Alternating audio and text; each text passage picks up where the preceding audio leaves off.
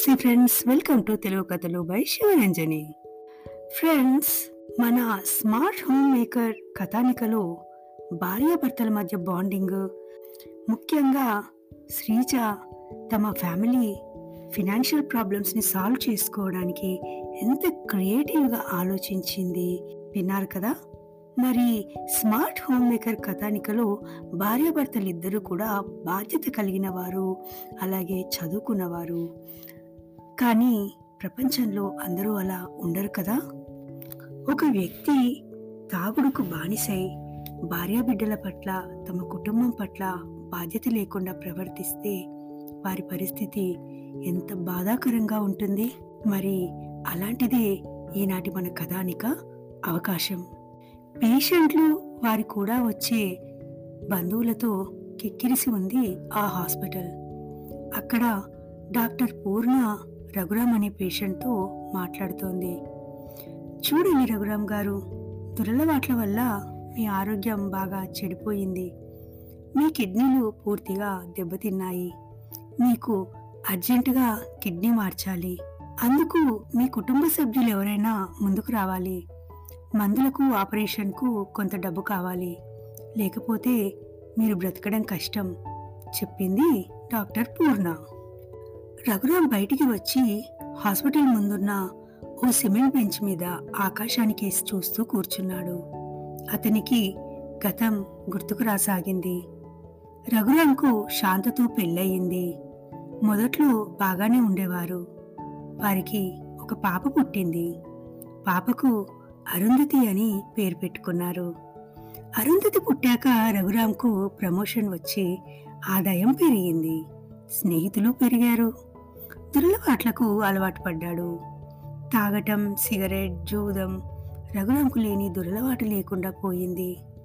ఈ అలవాట్ల వల్ల విధి నిర్వహణ సరిగా చేయటం లేదంటూ అతన్ని ఉద్యోగంలోంచి తీసేశారు. అయినా రఘురాం మారలేదు.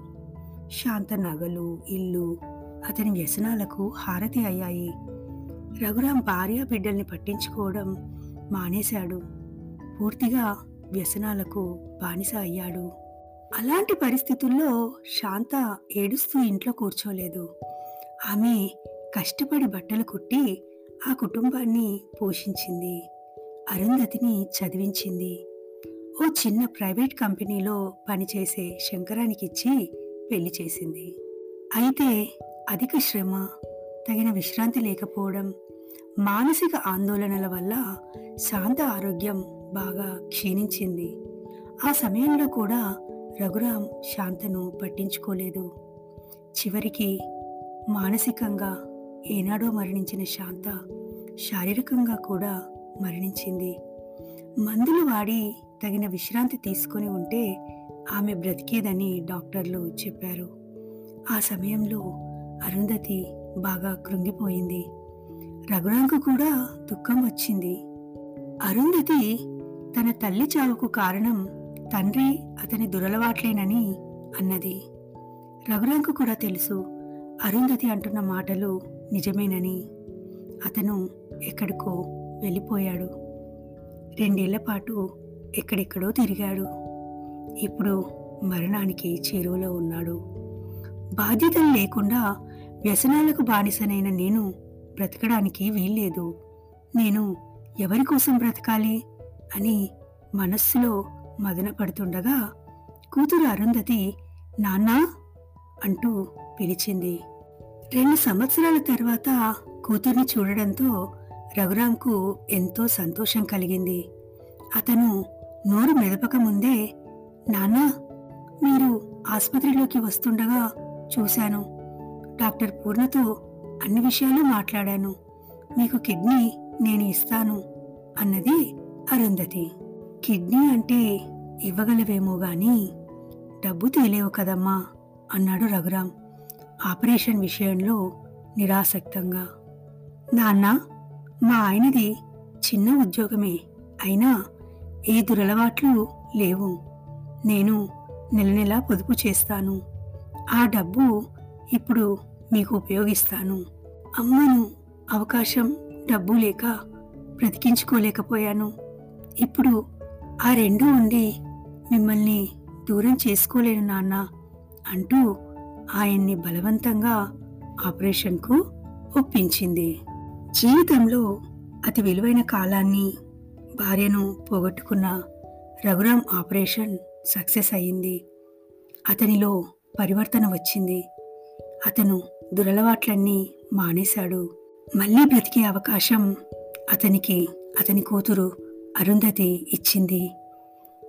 కొత్త జీవితాన్ని ప్రారంభించాడు రఘురాం అయితే ఈ పరివర్తన రఘురాంలో కొంచెం ముందుగా వచ్చి ఉంటే బహుశా అతని భార్య బ్రతికి ఉండేదేమో. మనిషిని పిప్పి చేసే వ్యసనాలకు మనిషి ఎప్పుడు దూరంగా ఉండాలి. నిప్పును చూసి ఎవరైనా దూరంగా ఉంటారే గాని దగ్గరకు వెళ్ళరు కదా. ఎందుకంటే నిప్పు కాలుస్తుందని భయం. నిప్పు దాని దగ్గరకు వెళ్ళిన ఒక్క మనిషినే కాలుస్తుంది.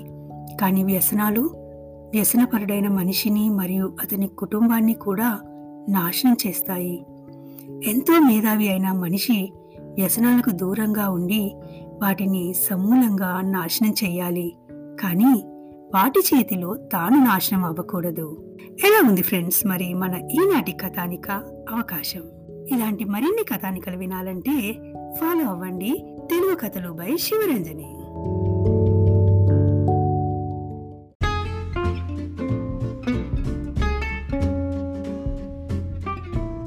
మరో మంచి స్టోరీతో మళ్ళీ కలుద్దాం. అంతవరకు బాయ్ ఫ్రెండ్స్